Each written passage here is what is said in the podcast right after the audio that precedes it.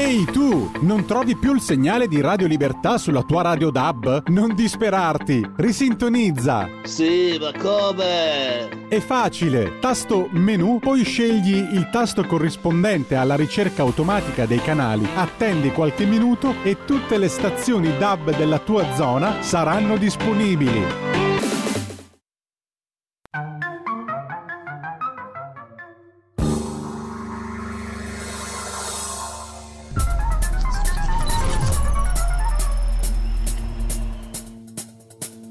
Va ora in onda Zoom, il drive time in mezzo ai fatti con Antonino Danna.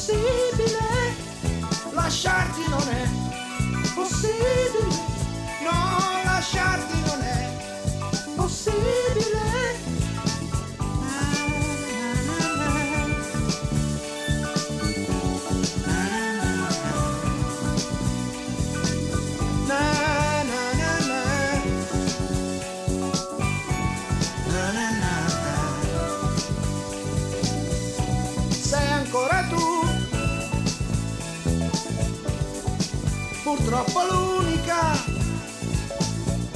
ancora tu, l'incorreggibile, ma lasciarti non è possibile, no lasciarti non è possibile, lasciarti non è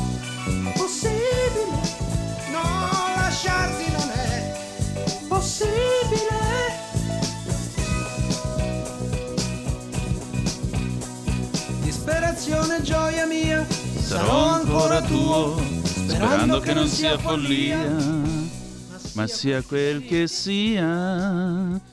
Abbracciami amor mio, abbracciami amor mio, che adesso lo voglio anch'io. Era il 1976 e questo disco, questo pezzo, quanto fu gettonato e per quante settimane restò primo in classifica nella Hit Parade condotta da Lelio Luttazzi su Rai Radio 2. Ancora tu dell'immortale Lucio Battisti con naturalmente Giulio Rapetti in arte Mogol che ora è anche Giulio Rapetti Mogol perché il Presidente della Repubblica ha autorizzato a inserire il suo pseudonimo all'interno del cognome. Amiche e amici miei, ma non dell'avventura, buonasera. Siete sulle magiche, magiche, magiche onde di Radio Libertà. Questo è Zoom, il drive time in mezzo ai fatti. Io sono Antonino Danna, questa è la puntata di oggi che è giovedì 21 di settembre dell'anno del Signore 2023. Finalmente è cominciato convenzionalmente L'autunno, i nostri soliti due avvisi, date il sangue, in ospedale serve sempre, salverete vite umane, chi salva una vita umana salva il mondo intero. Secondo appello, andate su radiolibertà.net, cliccate su Sostienici e poi abbonati. Troverete tutte le modalità per sentire questa radio un po' più vostra, dai semplici 8 euro mensili della Hall of Fame fino ai 40 euro mensili del livello creator che vi permetteranno di essere coautori e co-conduttori di almeno una puntata del vostro show preferito con il vostro conduttore preferito. Ma bando alle ciance, noi cominciamo. Ora eh, stiamo cercando di raggiungere Andrea Barbacane. Chi è Andrea Barbacane? Andrea Barbacane è nipote di Lucio Battisti, è il figlio di Albarita Battisti, che eh, appunto è eh, la sorella dell'immortale Lucio e eh, il nostro Andrea ha anche un canale YouTube, canale YouTube sul quale racconta, diciamo così, il dietro le quinte del cantante più importante, lo possiamo dire, sì, probabilmente sì, anzi senza il probabilmente, del eh, cantante più importante che la cultura italiana, la cultura musicale italiana abbia espresso nella seconda metà del XX secolo, quantomeno se parliamo di musica leggera. E Lucio Battisti, che è stato una figura emblematica, anche enigmatica, se volete, fin da quando, eh, dopo l'uscita di Anima Latina, è praticamente sparito dalla circolazione. Le ultime apparizioni, l'ultima apparizione televisiva è in Svizzera nel 1980, se la memoria non mi inganna, che è anche l'anno in cui termina il sodalizio con eh, Mogol. Dopodiché Lucio Battisti diventa semplicemente una voce, sparisce dalla circolazione esce nell'82 e già, poi passano quattro anni di silenzio e cominciano i dischi bianchi, quelli che in realtà il primo è Beige, Don Giovanni dell'86 con, eh, con Pasquale Panella e sarà una successione fino ad arrivare all'ultimo Hegel del 1994. Lucio Battisti appunto sparisce dalla circolazione nel 96 ci si aspetta un altro disco, disco che per il momento non esce, dopodiché nel settembre del 1998 Lucio muore ad appena 55 anni. Chissà che cosa avrebbe potuto regalarci ancora e beh, lo avremmo scoperto solo vivendo. Certamente sarebbe stato sarebbe stata ancora una volta in grado di cambiare, ancora una volta eh, di, diciamo così, di sparigliare le carte e di dire ancora cose nuove, perché questo era Lucio Battisti. E noi questa sera eh, lo, eh, eravamo d'accordo con eh, Andrea, ma temo che stasera non lo avremo con noi perché stiamo provando a chiamarlo, ma non ci arriviamo, per commentare questa lettera, che, eh, questo scambio di lettere che c'è stato tra la vedova di Lucio Battisti, Grazia Letizia Veronese eh, e eh, Mogol. Perché sapete che c'è stato questo speciale dedicato a Lucio, speciale che peraltro ha raccolto alcune polemiche, alcune critiche, qualcuno dice che sia stato un programma troppo sbilanciato sulla figura di Mogol, eh, forse troppo diciamo autoincensatorio di, di, di Mogol questo non lo so, non c'è stato spazio per i dischi bianchi di Battisti, delle opere che ancora oggi meritano di essere riascoltate, e riapprezzate e riscoperte, perché c'è poco da dire, i dischi bianchi sono semplicemente geniali.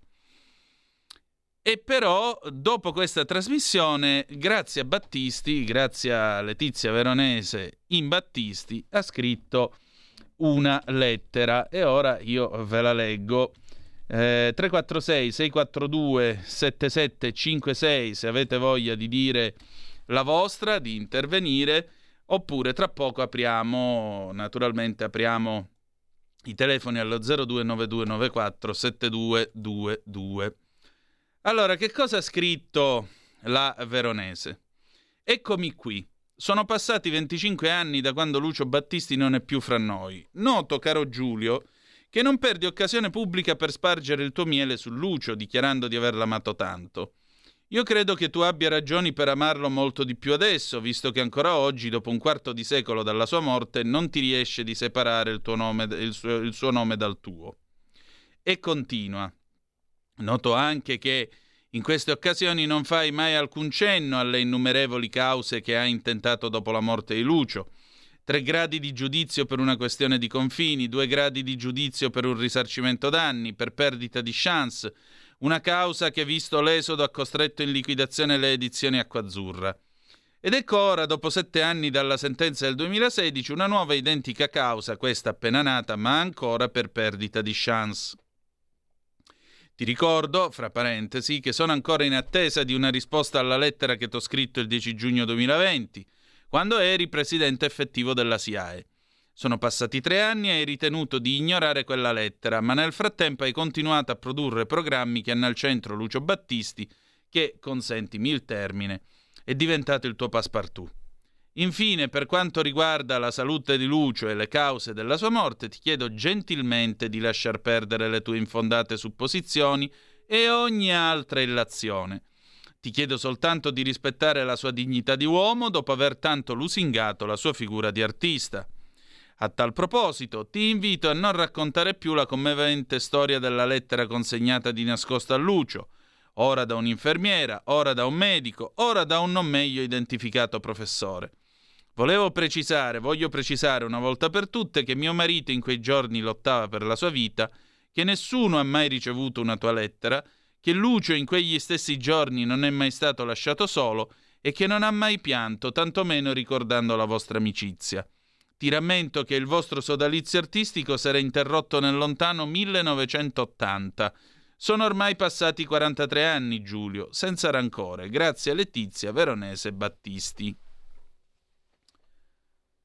Mogol a questo punto ha detto la sua, mi, rispondendo mi spiace si possa anche soltanto immaginare, lo ha detto in un'intervista al QN, mi spiace si possa anche soltanto immaginare che io mi sia inventato di aver fatto avere una lettera a Lucio nel periodo finale della sua malattia.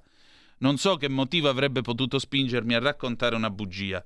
Tra l'altro fu un medico a rendere testimonianza della cosa, eh, parlandone con una giornalista. Il medico poi si è trovato, questo medico ha testimoniato, in effetti ha detto di aver consegnato, non era tanto una lettera quanto un bigliettino nel quale eh, dice anche di avergli dato un'occhiata o comunque di aver dato un'occhiatina a quello che c'era dentro e ha detto una cosa del genere e vabbè, ma eh, insomma il concetto che esprimeva Mogol era sentiamoci e cerchiamo di, di, di, di stare vicini in questo momento. Che cosa resta di questa vicenda? È brutto, permettetemi, è brutto che si continui a litigare sulla figura di Lucio Battisti. Da un lato la vedova Battisti ha sempre difeso con le unghie e con i denti la memoria del marito e diciamo così è stata molto gelosa della memoria di questo grande cantante. Dall'altro lato Mogol ha tutto il diritto, per quanto mi riguarda, di raccontare la sua storia e di raccontare quello che hanno fatto assieme.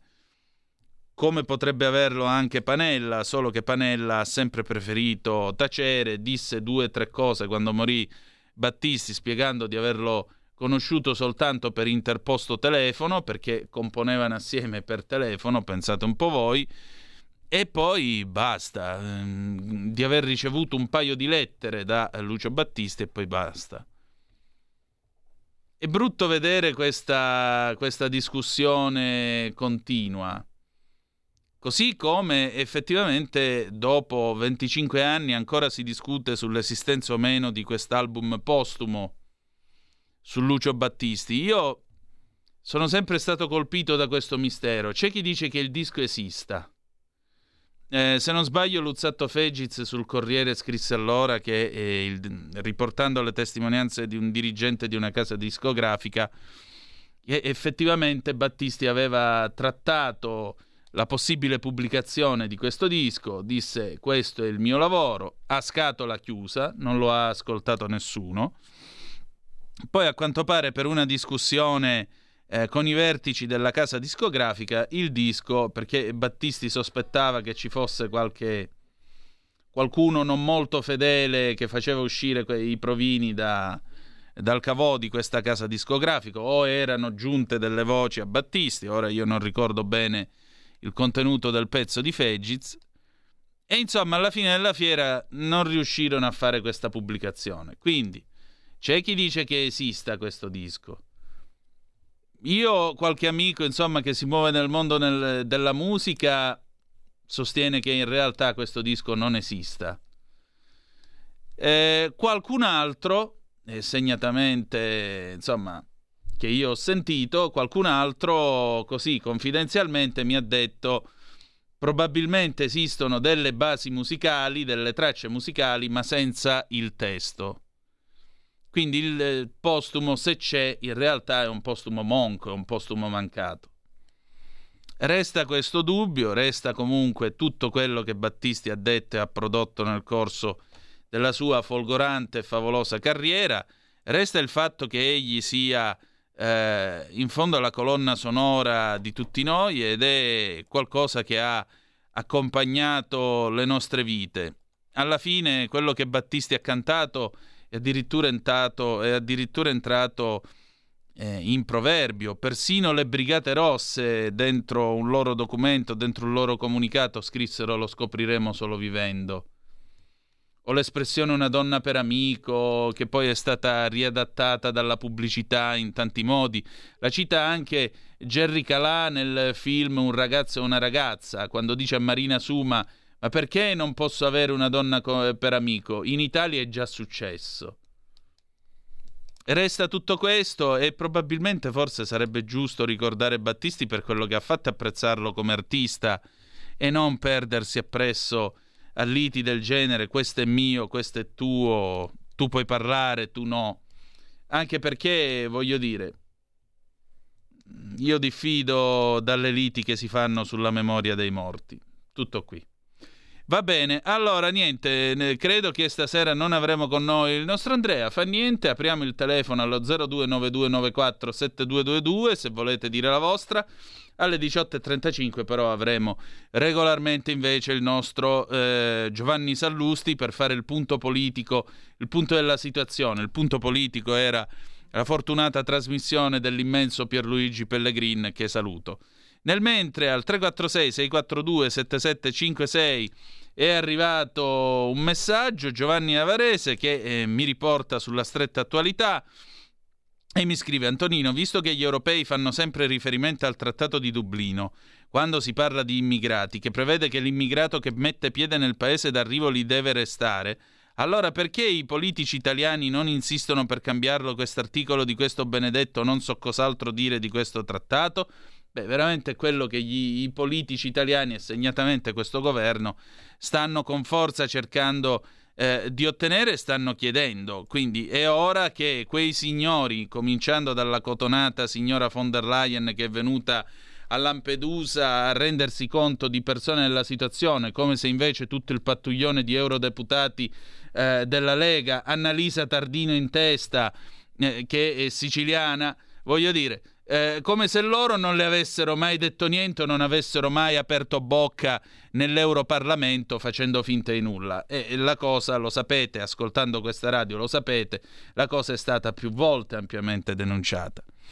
Allora, a maggior ragione, ora che eh, si proceda a una revisione di questo trattato di Dublino che eh, francamente mi sembra molto mi sembra molto la trasposizione giuridica del concetto del cetriolo, no? Che gira, gira, eccetera, eccetera, e ci siamo capiti.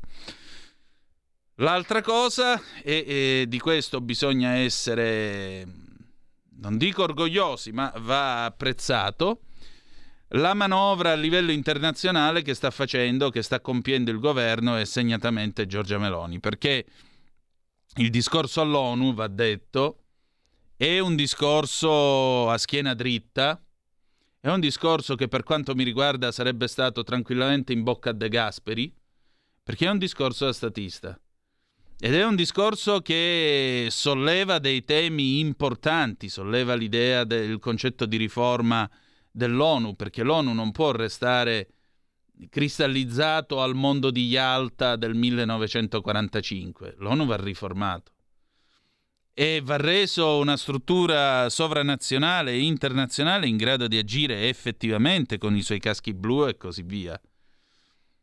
Inoltre è necessario mettere al centro l'Africa, perché se qui non risolviamo il problema dell'Africa, che eh, come più volte ci siamo detti qui in trasmissione, è un problema enorme di un continente ricchissimo ma straccione, grazie a dei governi da fogna corrotti, che si mettono con le peggio autocrazie o che preferiscono o che vengono sfruttati anche in certo modo da qualcuno che crede ancora di poter fare una politica coloniale, vedasi quei signori di Parigi.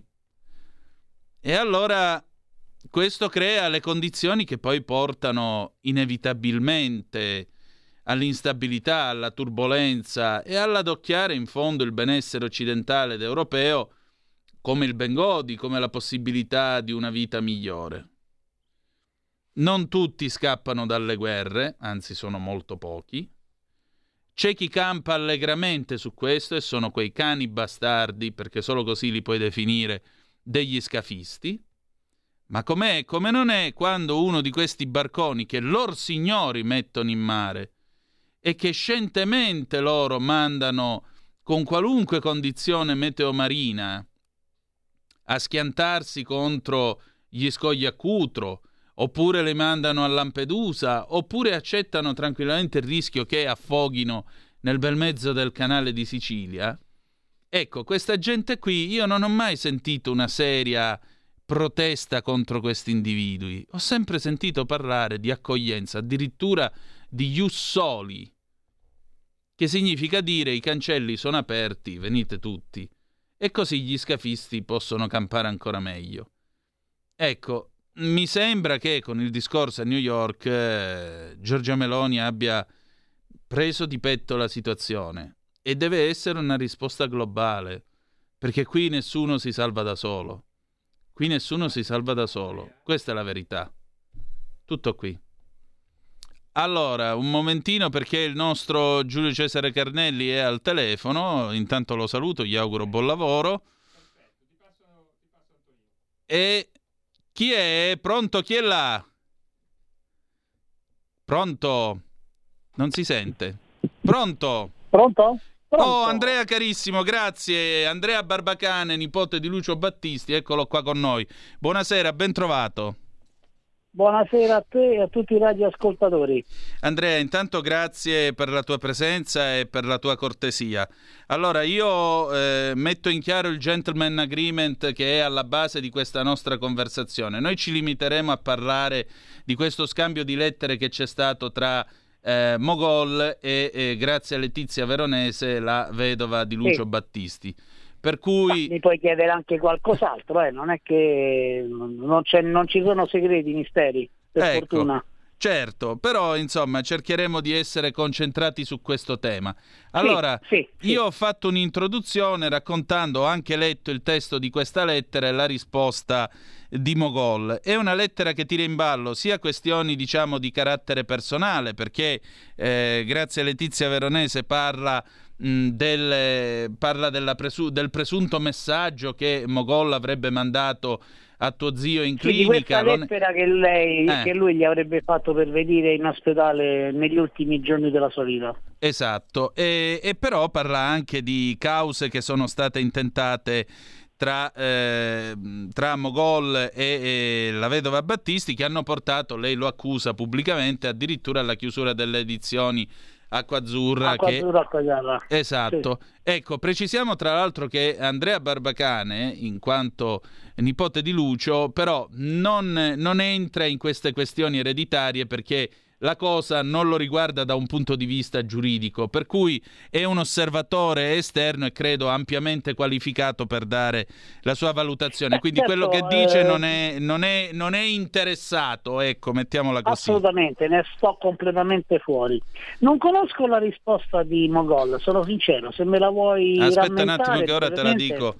Allora, sì. Mogol, risposta, risposta vedova Battisti, vedi, lo facciamo... Grosse, grosse linee, non è che me la devi dire proprio alla lettera.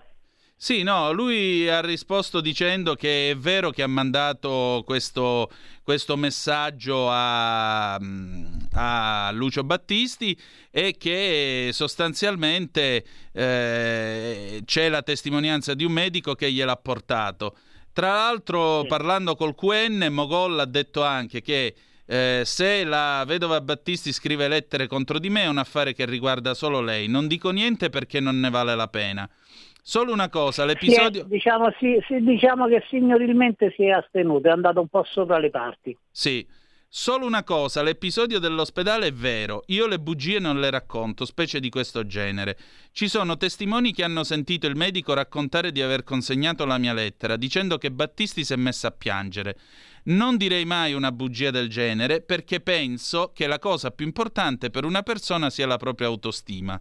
C'è anche la testimonianza di Antonio Del Santo, questo dottore dell'ospedale San Paolo di Milano, che nel 98 aveva in cura Battisti ha dichiarato al quotidiano La Stampa, ve lo sto leggendo da allmusicitalia.it, Consegnai sì, io sì. stesso quel biglietto a Battisti, gli dissi che arrivava da Mogol e che poteva allungarglielo, leggerlo ad alta voce per lui o stracciarlo. Stava a lui e soltanto a lui scegliere.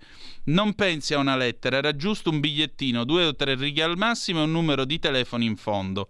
Quelle parole semplici colpirono Battisti al punto da commuoverlo. L'ho detto e lo ribadisco. Sono l'unico a poterlo fare. Ero lì. Ecco, questo è quanto. Tu che ne pensi di tutto allora, questo, Andrea? Ti, ti dico, eh, mia madre è stata gli ultimi dieci giorni del, diciamo, del, piccolo calvario che è durato una mesata, quello di Celucia, si è ricoverato intorno a Ferragosto del 1998, mio figlio era nato da appena due giorni, il 13 agosto del 98 sempre. E quindi un calvario che è durato pochissimo, il 9 settembre è deceduto. E mia madre non ha conto di questa lettera, però è anche vero che non è che stava di guardia davanti al reparto di eh, Zio Lucio, del fratello in questo caso, e, e, e, lì c'era un filtro abbastanza importante da parte della, della vedova e del figlio e dei, dei, cognati di Zio Lucio, quindi fratelli della Veronese. Ecco. Ora, eh, dire che la Veronese eh, abbia affermato il falso che questa lettera non è mai arrivata ehm, mi, mette, mi mette in una situazione dubitativa. Perché ti dico questo? Perché eh, la prova provata, chi ce la può dare di questa lettera? Temo che sia tardi per poterlo chiedere a Zio Lucio. E questa è la prima considerazione. Mogol sostiene di averla inviata e che, e che gli è stata consegnata. Perché dubitare? Però altresì, in assenza di, eh, di questa lettera, sì, abbiamo delle testimonianze che sostengono ed altre che invece attendibilissime, nella stessa identica maniera, stanno sullo stesso identico piano, sia la veronese che il Mogol. Allora, questo biglietto, questa lettera, che fine ha fatto? Probabilmente è sparita se c'è stata probabilmente la vedova l'ha fatta sparire. Questo è fuori discussione. Mi segui? Sì, signore. E quindi a chi dare ragione? Ehm, io rimango, io mi astengo dal dare un giudizio su questa lettera inviata. Potrebbe essere vero, ma potrebbe anche non essere vero. Se fosse vero, mh, mm, è una cosa bella, è un bel gesto e quant'altro. Se non fosse vero, eh, non è che diamo l'ergastolo a Mogol, eh? Mogol rimane un grandissimo paroliere, rimane il compagno di viaggio d'avventura di Zio Lucio, ha fatto un'affermazione che probabilmente non è vera, dico sempre se fosse, Certo. E non, non toglie quello, quello, che è stato Mogol. D'altra parte ognuno di noi nella vita ha portato avanti una, una bugia, una menzogna per X scopi. E chi non l'ha fatto? Adesso viene è altisonante perché si parla di Mogol Battisti. Eh, se si parla di me con una persona che conosco appena, non lo viene a sapere nessuno. Però il principio, in punta di diritto, è sto portando avanti una menzogna che mi porta X situazioni. Quindi io da questo punto di vista mi astengo, però quello che ti posso dire è che la lettera inviata dalla Veronese a Mogol che abbiamo letto tutti quanti, eh, non accende i fari su questa presunta lettera che ha scritto Mogol a Zio Lucio eh, in punto di morte. Accende i fari sul fatto che lui da 40 anni soffre di protagonismo nei confronti di Lucio Battisti. Cioè lui in ogni trasmissione inerente a Lucio Battisti viene fuori e mi può stare anche bene perché è stato il suo compagno di viaggio, d'avventura quando un domani, speriamo il più tardi possibile, il Mogol non ci sarà più, diranno è morto il paroliere di Lucio Battisti. Certo. Il grande paroliere di Battisti. Non diranno è morto il paroliere di Mango, di Mina, di Celentano o di Cocciante. A Cocciante gli ha fatto vincere un Sanremo nel 90-91 con una canzone. Sì. Quindi voglio dire, Mogol è legato a stretto eh, giro di corda con Lucio Battisti con mio zio. E sì. lei probabilmente punta il dito su questo fatto, cioè tu non ti riesci a sganciare dal nome di mio marito che nel 1980 ti ha letteralmente mandato a quel paese. Ha detto non ci voglio più stare con te, non voglio fare più musica con te, non voglio più scrivere quelle canzoni, non voglio avere più a che fare con, con, il tuo personaggio. Quello che è stato è stato, hai avuto ricchezza, fama, soldi, notorietà, hai avuto tutto. Adesso io vado verso altri orizzonti musicali. La prova provata che eh, si sono divisi sostanzialmente, in questo caso è Zio Lucio che lo ha lasciato, diciamo dal punto di vista della separazione, la prova provata è che Lucio non ha continuato a scrivere le stesse tipologie di canzoni con un altro paroliere, l'avrebbe potuto trovare, poteva lanciare un paroliere nuovo, oggi avremo magari un nuovo Mogol, chissà. E, oppure un paroliere che poteva comunque musicare le sue, le sue canzoni, eh, si sarebbe trovato tranquillamente, senza problemi. E noi avremmo continuato ad assistere sempre alla, alla canzone del sole, al mio canto libero, al nostro caro Angelo, a una donna per amico, ancora tu. E invece no, lui ha fatto un tutt'altro genere si è messo dentro un uh, paroliere del medico, Pasquale Panella, un pole- sì. poeta del medico, nemmeno un paroliere, perché poi Pasquale Panella gli forniva soltanto le poesie sì. e poi lui ha dovuto fare la titanica impresa di, me- di, di mettergli le note e la musica sopra, quindi il contrario di quello che normalmente succede. Prima nasce la canzone e poi eh, ci si mettono sopra le, le parole. Invece in questo caso lui ha dovuto fare uno sforzo di proporzioni allucinanti. Ha dovuto mettere le note su delle parole già preconfezionate, peraltro ermetiche, quindi non in rima baciata, non in prosa, quindi un lavoro di una, di una mostruosità e ci poteva riuscire soltanto un genio, con esatto. delle sonorità e con uno stile musicale completamente innovativo che ancora oggi la gente fatica a capire, ma lo capiranno tra un po' di anni avranno un'esplosione mostruosa i dischi bianchi di Battisti Panella, ne sono convinto di questo. Io stesso ho dovuto rivedere alcune mie posizioni abbastanza critiche. Poi naturalmente si può rimanere attaccati più al periodo di Mogol rispetto a quello di, di Panella, però attenzione, lì dentro c'è una musica innovativa. Quindi il fatto che lui sia eh, approdato a nuovi orizzonti musicali è la prova provata che si era stancato di Mogol è inequivocabile, non ha trovato un altro paroliere per continuare a fare lo stesso tipo di lavoro. Esatto. Poi sicuramente c'è stato qualche dissidio economico, però sai, adesso diciamola tutta, eh, parlando così in, uh, in, soldoni, loro hanno guadagnato i vecchi miliardi di vecchie lire, no? Miliardi, sono diventati miliardari eh, legittimamente e meritatamente. Ti pare che si poteva spostare il problema di 100 milioni più o meno? Cioè, voglio dire, è una lite che poi si ricuce, non, non poteva essere quello il vulnus di, del rapporto Battissimo-Gol. Quindi sicuramente c'è stato un problema economico tra loro due, ma non è il problema principale. Sicuramente la vedova veronese non ha lubrificato il rapporto d'altra parte non l'ho fatto nemmeno con i miei familiari, figuriamoci con un estraneo, perché alla fine Mogol è un estraneo. Ma il motivo principale, ed è questa la cosa che non riesce a digerire Mogol, ma se ne faccia una ragione, è che Zio Lucio si era stancato di lui e si era stancato di fare sempre le stesse cose. 30 secondi di pausa e torniamo subito. Ti chiedo scusa, Andrea. Stai ascoltando Radio Libertà, la tua voce libera, senza filtri né censure, la tua radio. Rieccoci di nuovo sulle magiche, magiche, magiche onde di Radio Libertà. Antonino Danna al microfono con voi con il piacere di avere con noi Andrea Barbacane, che è nipote di Lucio Battisti, perché sua mamma è Albarita Battisti, la sorella di Lucio. Andrea, senti, ma eh, posso... io a questo punto ho una curiosità di carattere musicale, ma secondo te esiste o no il famoso album postumo di tuo zio di cui tanto si favoleggia? No, non esiste. Ah, ecco. Ti spiego, può darsi che zio Lucio nei aveva eh, vari, vari, appartamenti, vari siti ovviamente, casa a Roma, a, a, Rimini, a Milano, se non ricordo male anche a Londra e Parigi aveva, dei, mh, mm, eh, aveva qualche, qualche, immobile.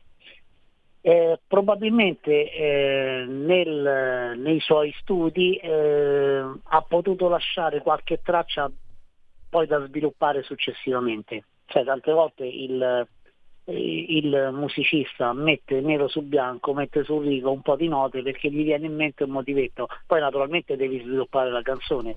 Allora è possibile che ci siano delle tracce sparse qua e là, scritte di proprio pugno, eh, questo sì, questo è possibile, che ci siano delle canzoni già pronte per essere eh, lanciate sul mercato, già confezionate e che non sono state tirate fuori, questo lo escludo categoricamente. Um, se ci fosse, se ci fosse, ripeto, se ci fosse questo inedito, l- sicuramente la vedova con il figlio non lo tirerebbero fuori perché tengono il padre e marito eh, rigorosamente occultato a chiunque. A questo eh, punto ti chiedo perché non, però. Ritengo che non ci sia, che ritengo che non ci sia niente. Mm. Ma ecco, ma qui infatti la domanda che viene in taglia è questa. In 25 anni come tu hai appena detto, diciamo che eh, il figlio e la moglie di Lucio Battisti lo hanno tenuto eh, strettamente occultato al resto dell'umanità. Ma perché? Cioè, Lucio Battisti perché è sparito dalla circolazione a un certo punto? Allora, Zio Lucio non, i primi anni del, diciamo, de, con i primi successi, i primi anni della carriera degli esordi, volentieri andava in televisione, si esibiva, aveva a che fare con i giornalisti, poi è stato attaccato in maniera un pochino sconsiderata, lui questo, questo modo di fare stampa non l'ha mai accettato e quindi si è messo per traverso rispetto a una, a una determinata forma di, di giornalismo. Questa è una prima parte. È anche vero che poi lui si è andato ad isolare, in questo caso a nascondere, eh, nel momento in cui è diventato Lucio Battisti, nel momento in cui era diventato il numero uno incontrastato, la superstar della canzone italiana, e ha deciso di, di sparire completamente. Io su questo non concordo perché comunque è vera la frase che dice lui, il pubblico deve andare appresso al, all'artista e non il contrario, quindi se vi piace il disco lo ascoltate, lo comprate, se no ve ne state a casa vostra. E detta così è molto facile, però poi è quello stesso pubblico che contribuisce alla tua ricchezza, al tuo successo, al tuo benessere, alla tua notorietà e altrimenti non saresti Lucio Battisti, saresti un cantante ordinario e, e quindi tu al pubblico devi qualcosa. Certo. Non vale soltanto il discorso io faccio il disco, se ti piace lo compri, se no no. Questo è venuto fuori dopo, eh, allora c'è il dolo, nel senso che doveva venire fuori da subito un certo modo di essere. Invece prima raggiungi il successo e poi ti nascondi perché zio Lucio si è nascosto. Sì. Eh, allora, vedi, ti spiego Antonino. Sì. Tutti quanti noi, ogni essere umano ha una sua forma di privacy, di riservatezza, anch'io ce l'ho chiunque di noi ha la sua privacy, la sua riservatezza, no? Ci sono dei limiti oltre il quale un, un, un, interlocutore, soprattutto estraneo, non può andare. Esatto. Adesso eh, per capirci ti faccio un esempio scolastico, io adoro questo termine. Se c'è una persona dentro il mio condominio eh, che a me non sta eh, particolarmente simpatica, che cosa faccio? La prima volta aspetto che saluta lui, poi rispondo. La seconda volta faccio finta di non aver sentito, faccio finta che sono distratto, insomma in qualche maniera gli faccio capire che non è gradito il suo saluto. Quella persona piano piano non mi saluterà più, magari eh, io vado per le scale lui per l'ascensore o viceversa. E quindi questa è una forma diciamo, di riservatezza estrema eh, che esula anche dall'educazione classica di tutti i giorni, quindi quella persona non mi va di salutarla cerco in tutte le maniere di, di, di evitare eh, diciamo così, eh, eh il, il, contatto sia visivo che eh, verbale. Al contrario, se io mi apposto per evitare proprio di incontrarti, cioè io non ti devo nemmeno incrociare, eh, e lì c'è qualche cosa che va oltre la privacy e la riservatezza. Sì. Mi spiego? Sì. Cioè, un conto è fare in modo che tu eh, non mi saluti più perché ti faccio capire che il saluto non è gradito perché sono una persona che è molto schiva, che ha privacy e riservatezza. E un conto è nascondersi. Io come ti vedo mi metto dietro la macchina, aspetto che entri dentro al portone e poi entro io. Quello non è privacy e riservatezza, quello è nascondersi. Sì. E non va bene, perché tu non sei né una spia, non sei né un, eh, un brigadista, non sei, non sei una persona che si deve nascondere da cosa? Mm. sei un personaggio pubblico. Molto amato. Persone, molto amato, affronti le persone per quel poco che eh, poi potevi far capire che non volevi essere troppo assillato, una persona che vuole stringere la mano, gliela stringi, quello è contento e te ne vai. Perché gli devi a una, a una signora che gli chiese ma lei Lucio Battisti eh sì magari, ma perché eh sì magari? Ma che cazzo di risposta è? Sì signora Don Lucio Battisti poteva essere la madre, la facevi contenta, quella è una donna che ha comprato i dischi per se stessa, per i figli, per i nipoti, contribuisce al, suo, al tuo successo perché gli devi dire sì magari?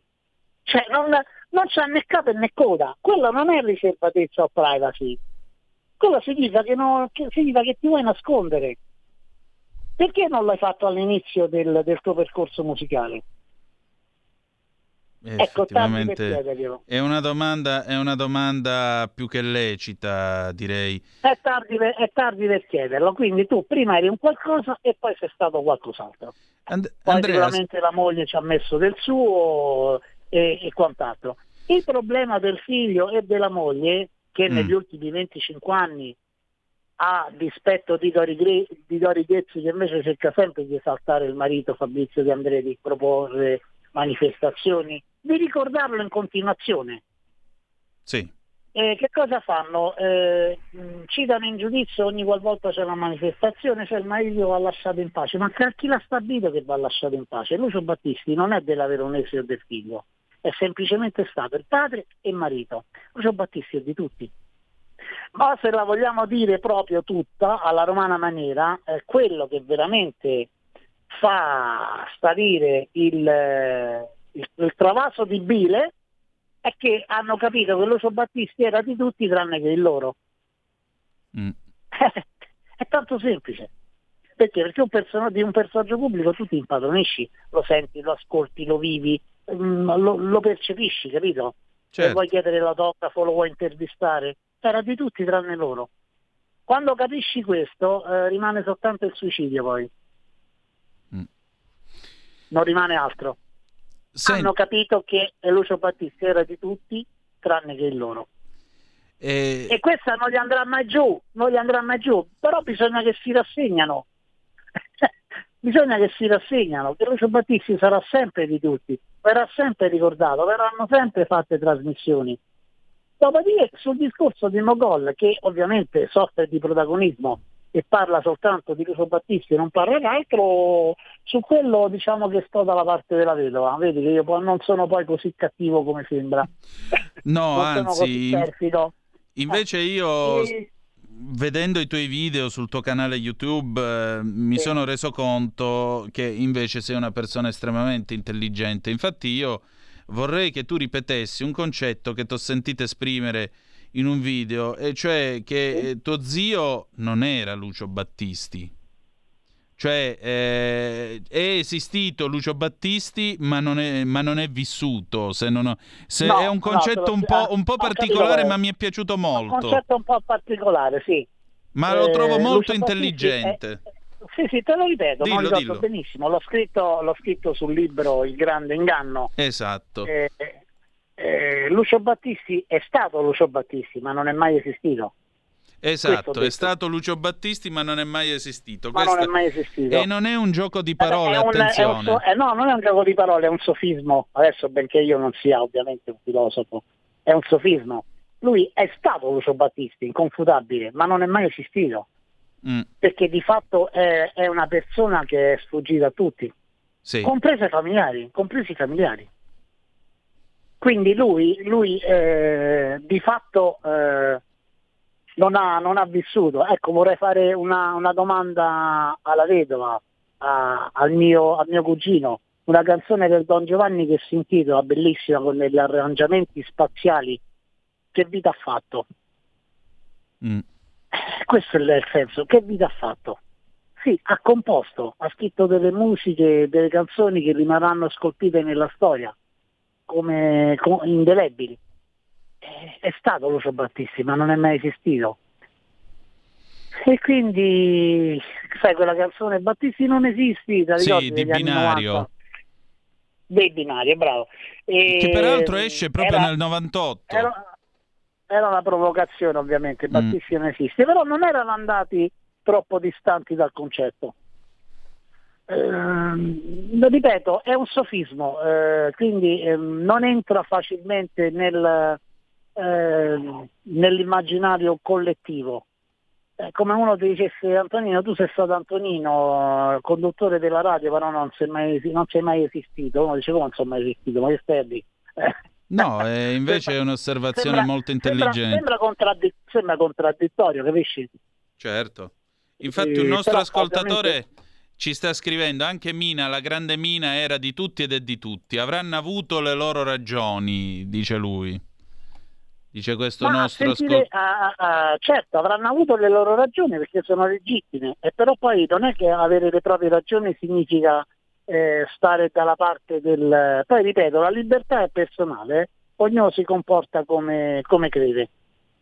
E, ehm, lui eh, ce l'aveva contro un certo tipo di stampa di giornalismo, probabilmente aveva ragione perché c'è un tipo di stampa di giornalismo che fa veramente orrore, eh, però poi chi lo conosce, chi l'ha avuto a, a 20 centimetri, eh, sa anche che il problema suo non è stato fuggire anche dalla stampa. Allora tu fuggi dalla stampa però perché fuggi dai tuoi fan, perché fuggi dal pubblico. Eh, scusa, fuggi soltanto dalla stampa, dai giornalisti. Per il resto presentati, fatti vedere. Infatti. Stai a contatto con, dice ma l'artista, frase di mio zio, l'artista deve comunicare soltanto attraverso la sua, la sua arte, attraverso la sua musica, i suoi, eh, come si dice, le sue interpretazioni. Però guarda caso poi non funziona così perché tu hai bisogno di quelle vendite, perché poi tu diventi Lucio Battisti, perché poi tu va, diventi prima in classifica per un anno intero, diventi miliardario, famosissimo e quindi quel pubblico ti serve, no? Eh, e siamo noi che compriamo i dischi e ti facciamo diventare grandissimo. E non puoi prendere il pubblico e buttarlo nel secchio e dire chi mi ama mi segua. Non funziona così. È una cosa che non viene concessa a nessuno.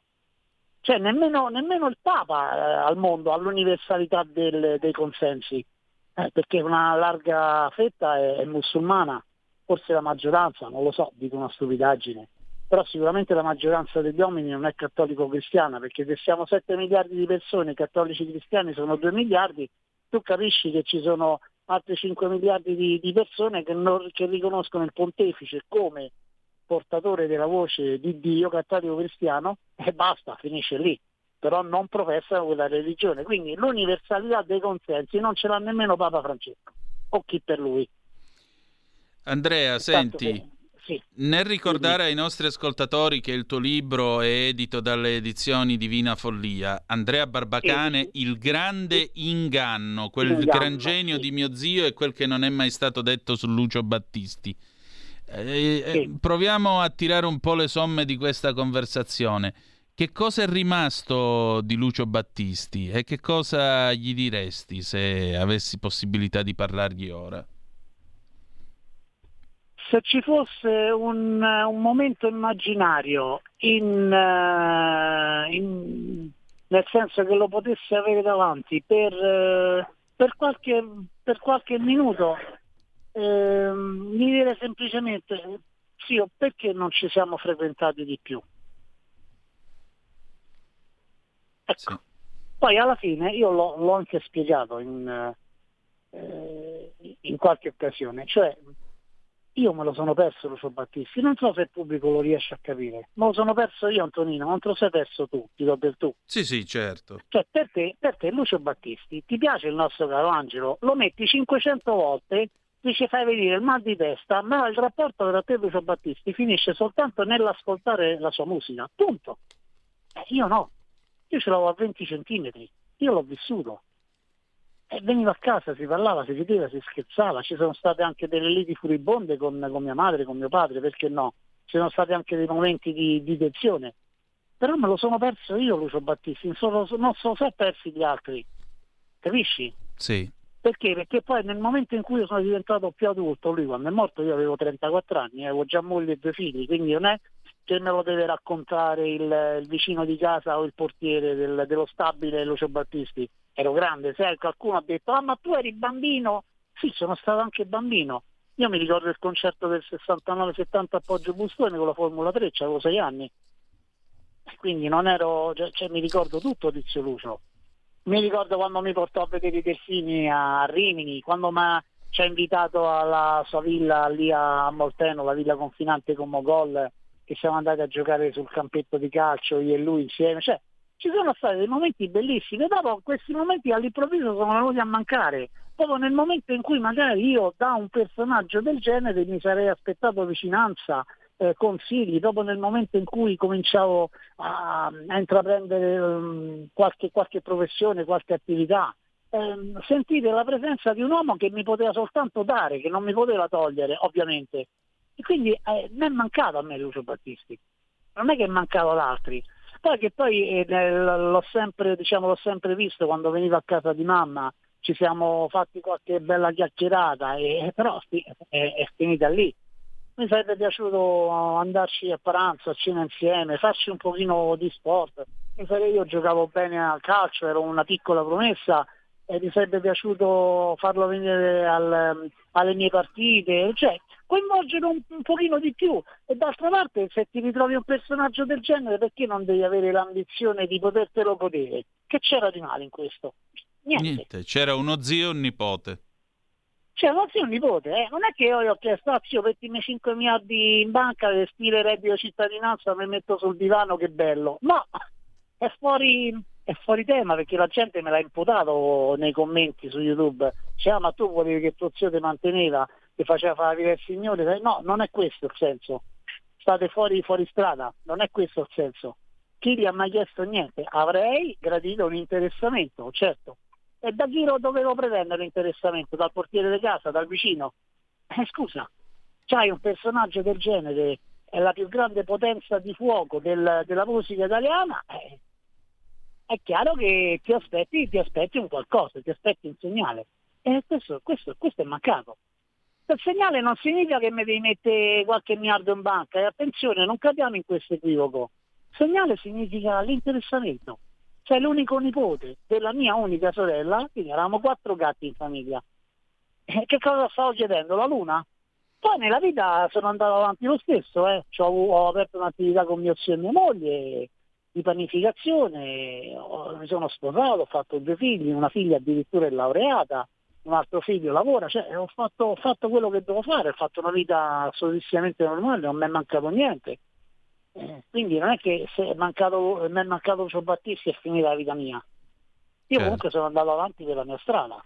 D'altra parte ho sempre premesso che io artisticamente non sono capace a fare nulla, perché non so ballare, non so cantare, non so suonare, non sono uno scrittore, non sono un poeta. Sì, ho scritto due libri, però non è che sono Umberto Eco non, eh, non, so scolpire, non so dipingere, non so buono a fare niente. Vita ho sempre lavorato tanto e orgogliosamente e questo è quanto, non c'è altro Antonino.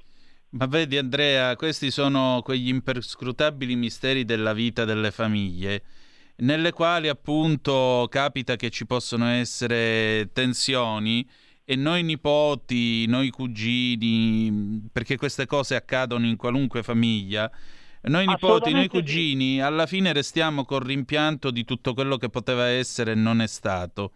Anche qualche pace tardiva, qualche cosa così. Alla fine però quando qualcuno se ne va di queste persone tu resti interdetto e dici ma guarda quante cose avrebbero potuto essere e non sono state e le abbiamo perse. E capisco il tuo sentimento e ti ringrazio per averlo detto. È così, è così, vale, vale, per tutte le famiglie. È chiaro che la, la, mia di famiglia stava sotto i riflettori, a scuola, nei posti di vacanza, il luogo di lavoro, eh, nel quartiere, è normale. Oggi probabilmente con tutti i social farebbe meno, meno scalpore, sarebbe meno altisonante, ma all'epoca quando eh, per intervistare una persona andavi sui giornali dovevi sbocca sangue, non è che ci andavi sì. a finire facilmente. E quindi era una famiglia che stava sotto, sotto i riflettori. Quando tu dicevi eh, eh che eri il nipote di Lucio Battisti, ti mettevano il tappeto rosso, in maniera sicuramente ingiustificata, però eri, eri un qualcosa da, da sostenere, da, da, ammirare, da apprezzare, anche in maniera sbagliata, perché poi alla fine essere nipote di Lucio Battisti non è un titolo, non è un biglietto da visita, è semplicemente una casualità. Sei il nipote del più grande. Eh, però è lui Lucio Battisti, ovviamente. Andrea, grazie del tuo tempo e grazie della tua testimonianza, davvero. Ma grazie a voi e grazie ai radioascoltatori che pazientemente mi hanno ascoltato. Spero di averli in qualche maniera, non dico deliziati, di averli intrattenuti.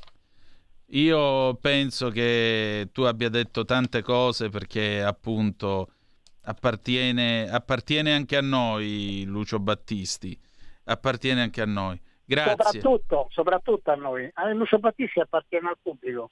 Infatti. Grazie ancora. Grazie a voi, un abbraccio a tutti. Un abbraccio.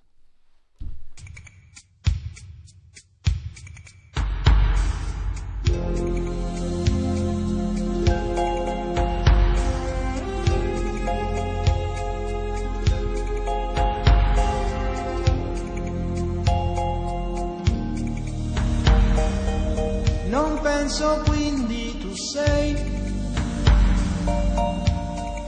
Questo mi conquista.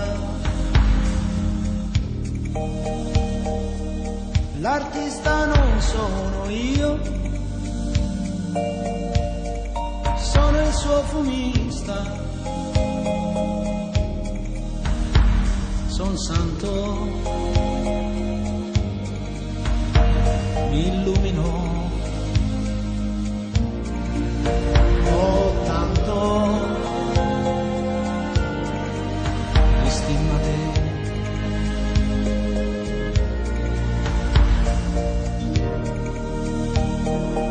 Segna e de penna penur. Sono Giovanni. Rivesto quello che vuoi son l'attaccapanni. Poi penso che t'amo. No, anzi, che strazio.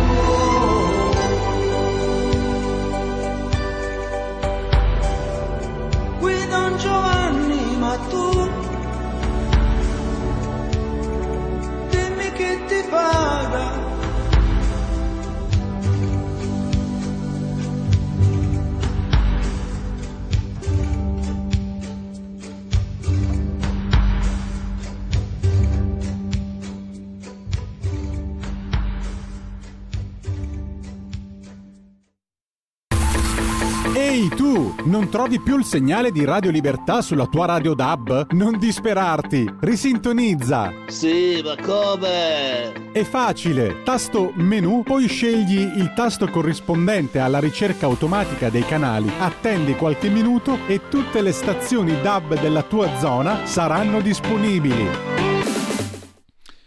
Qui Don Giovanni, ma tu dimmi chi ti paga. Questo era Don Giovanni dall'album omonimo del 1986 di Lucio Battisti.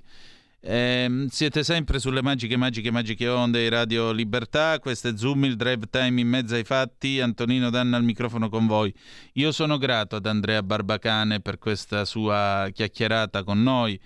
Eh, c'è poco da fare, io spero sempre di sentirmi cretino ascoltando persone intelligenti, stasera mi sono sentito cretino, non so voi ma io sì, e quindi vuol dire che è andata bene, almeno per me. Abbiamo una telefonata, pronto chi è là? Eccomi Michele Caruso. Ciao Michele, dimmi. Buonasera Antonino, mi fa come al solito immenso piacere intervenire con te in Zoom, il drive time in mezzo ai fatti su Talk Radio Radio Libertà che giustamente manda pure musica come mi ritorno in mente con Gabriela Monti dal suoi tempi, perché Lucio Battisti come Mina d'altronde hanno segnato il passo, hanno fatto la storia della musica italiana ed è stato molto bello poterlo ricordare stasera con suo nipote nel ricordo veramente di colui che con Mogol eh, ha fatto, ribadisco, della storia italiana un qualche cosa di eccezionale. Se mi consenti gentilmente vorrei andare con un mio editoriale. Posso? Dimmi, vai.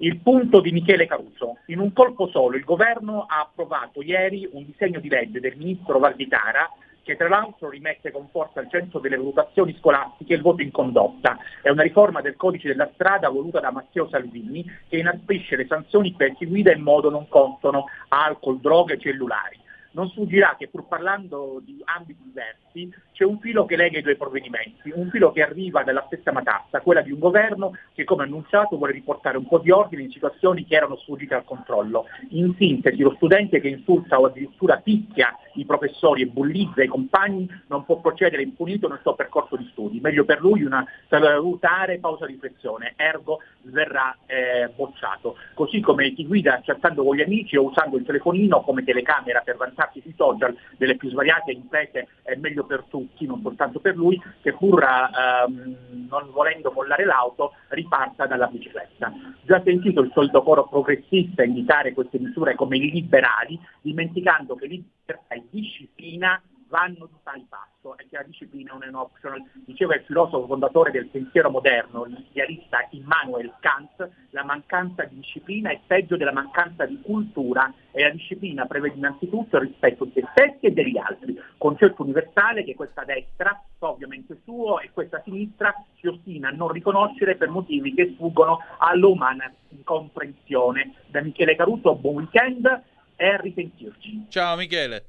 Eh, sono d'accordo con te e aggiungerei un'altra cosa. Io sono sempre stato istintivamente un conservatore, perché sono sempre stato convinto del fatto che non esiste una convivenza civile senza delle regole e le regole vanno rispettate, perché certo io non condivido i 130 km all'ora in autostrada eh, però ammetto che non tutti possono guidare a 150 o 180 km all'ora e capisco che ci sono delle ragioni di sicurezza per tenere un limite di velocità. Cosa voglio dire? Voglio dire cioè che è inutile continuare a dire che per essere progressisti e democratici allora la democrazia per esistere abbia bisogno di un po' di casino. La democrazia funziona solo se le regole ci sono e vengono rispettate. Punto. E bisogna insegnarlo nelle scuole. Se tu spari al professore con la pistola a gommini, io ti mando a fare i lavori socialmente utili. E possibilmente dei più umilianti, perché uno, o meglio, che tu ritieni umilianti, perché nessun lavoro è umiliante se è onesto. Ma io ti mando volutamente a pulire i cessi, che per te è umiliante. E sai perché? Perché sei solo un cretino presuntuoso che spari con la pistola al professore, perché ti credi un figo, perché stai facendo la bravata. Allo stesso modo, io premio chi è in grado di portare risultati a casa. E il punto è che se riusciamo a far passare dei criteri di ordine, di rigore, di logica, di meritocrazia nei giovani, da grandi saranno degli adulti in gamba, perché abbiamo bisogno di adulti in gamba.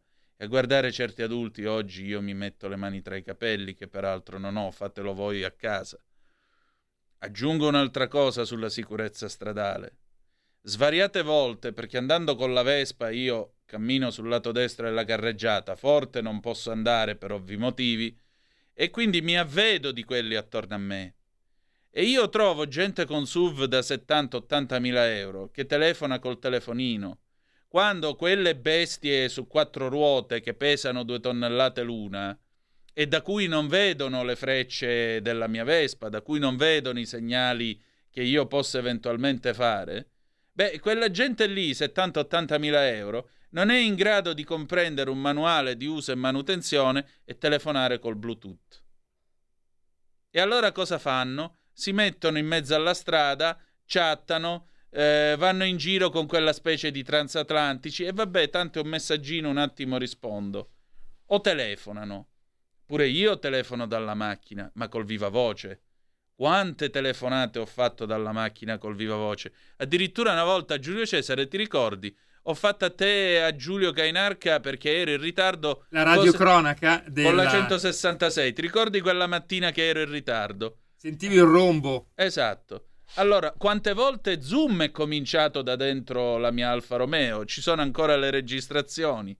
Ero in coda nell'ingorgo sull'autostrada e che fai? Fai la radio. Da dove? Da dentro la macchina. Sì, ma la fai col Bluetooth. Le mani sul volante, la cintura, guardare la strada e nel mentre parli. Eppure gente che è in grado di permettersi dei transatlantici del genere non sa programmare ste robe. O chatta. Io una volta ho commesso l'errore di fermarmi a un semaforo rosso con la Vespa. Mi sono fermato, il semaforo è rosso, che fai? Ti fermi. All'improvviso sento una inchiodata di quelle alla disperata che pure il San Cristoforo sul cruscotto si tiene seguito da, un, eh, da una claxonata assurda. Un imbecille con un alfa mito, perché non siamo tutti intelligenti, eh, soprattutto anche tra gli alfisti, come vedete, tra noi alfisti può capitare qualche cretino. Cretino che avrà avuto un 25 anni, una cosa, proprio una faccia da pirla, me lo ricordo come fosse ora, che posa il telefonino. Allora io non è che ho fatto problemi. Ho lasciato che mi si avvicinasse e gli ho gridato adesso scinni se hai i palli. Scusate, non è molto fine, adesso scendi se hai gli attributi. Com'è come non è, ha messo la prima e se n'è andato. Allora, cosa voglio dire? Che l'automobile è una cosa seria. E come tutte le cose serie c'è bisogno di regole. Democrazia inclusa. Perché nessuna democrazia vive di casino. E adesso, a proposito di casino e di confusione, gli Squallor con Confucio del 1978. Incompetenti, ho perso, ho perso mio figlio. che mi seguite ormai da 20 anni, da 30 anni. Figlio, è l'ora della grande discordia. È l'ora che noi una capa di bomba. le nostre dedicazioni. Vattene, c'è un tuo cazzo, vattene. So, ci sono alcune ingiustizie sociali, ma non è questo che ormai il paese attende da voi. Il paese attende delle cose più congrue, più vitali, più sindrome, più incapocchiate. Non lo trovo più. Mi mette questo... Sì, lo so. Vattene, ma durante va. questi ultimi anni la riflessione deve ma essere un naturale. Dopo il saggio di Sassi. Mario, dove Dopo sei? Dopo il saggio di Sassi è l'ora del saggio di Sossi. Latrine, fratelli, vogliamo farlo. Vogliamo che siamo sovraffatti. Un bambino che non lo trovo più. Ho trovato un bambino, ho eh, trovato un bambino. Volete, volete, volete, lo so. Sono espressioni d'amore di affetto. È il figlio dell'onorevole. Ho trovato un bambino, ho trovato un bambino. Ma ricordatevi del Capitol.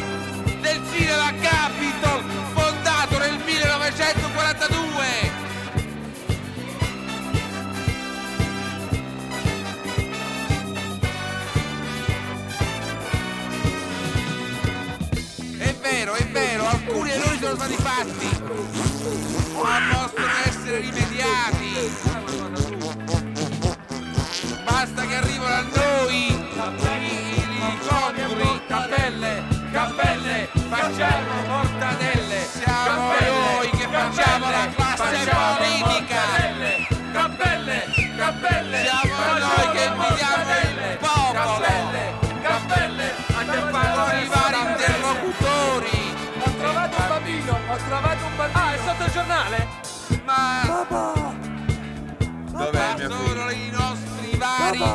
Messaggi tramite il Dov'è? telegiornale che vi piacciono. mariolo. Dov'è mio figlio che non... Niente, l'acqua verrà al monte come il monte viene l'acqua. Pane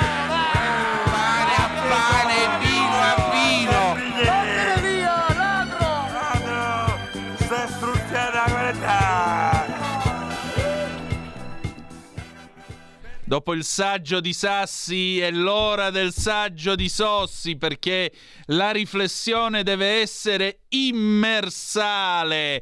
Ebbene sì, erano gli Squallor eh, nel 1978 all'album Cappelle Confucio, che non è il riferimento al pensatore eh, cinese che poi ci sarà negli album eh, degli anni Ottanta, ma è una sorta di storpiatura di confusione. In questo stralunato comizio di questo arrogantissimo onorevole, perché poi si scopre che lui si chiama Carlo e quando il pubblico comincia nella canzone, nella parte finale, comincia a cantargli Carlo, Carlo, e lui si arrabbia e li copre di una serie di insulti. Ma come vedete, questo è il politichese che nel 1978 peraltro andava molto di moda. Ora un po' meno, però diciamo che il concetto è sempre quello. Allora, eh, noi adesso, dopo questa introduzione squalloresca, abbiamo Epos, la rubrica di Gabriella Ronza, che questo giovedì ci parla di superstizione. E poi torniamo perché, come ogni giovedì, abbiamo il grande ritorno di Giovanni Sallusti e faremo il punto della situazione politica in Italia. E allora, già che ci siamo, sentiamo un po' che ha da dirci la nostra Gabriella. Salve a tutti e benvenuti sul mio canale, sono Gabriella Ronza e oggi parliamo di superstizione. Vi avevo già annunciato che ci sarebbe stato un ciclo di video sulla tematica della superstizione, in particolar modo sull'origine di alcuni oggetti o atti, gesti di superstizione. Il precedente video ha riguardato l'origine dell'idea che il ferro di cavallo porti buona fortuna. Oggi invece parleremo della superstizione secondo la quale non si dovrebbe mai attraversare una scala, cioè non si dovrebbe mai passare sotto una scala. Il link per il precedente video è in descrizione. Bando alle ciance e torniamo a noi.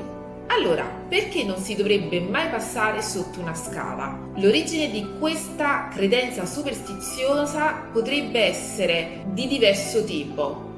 Secondo alcuni l'origine è religiosa, per altri invece potremmo dire profana, laica. Iniziamo dalla spiegazione religiosa.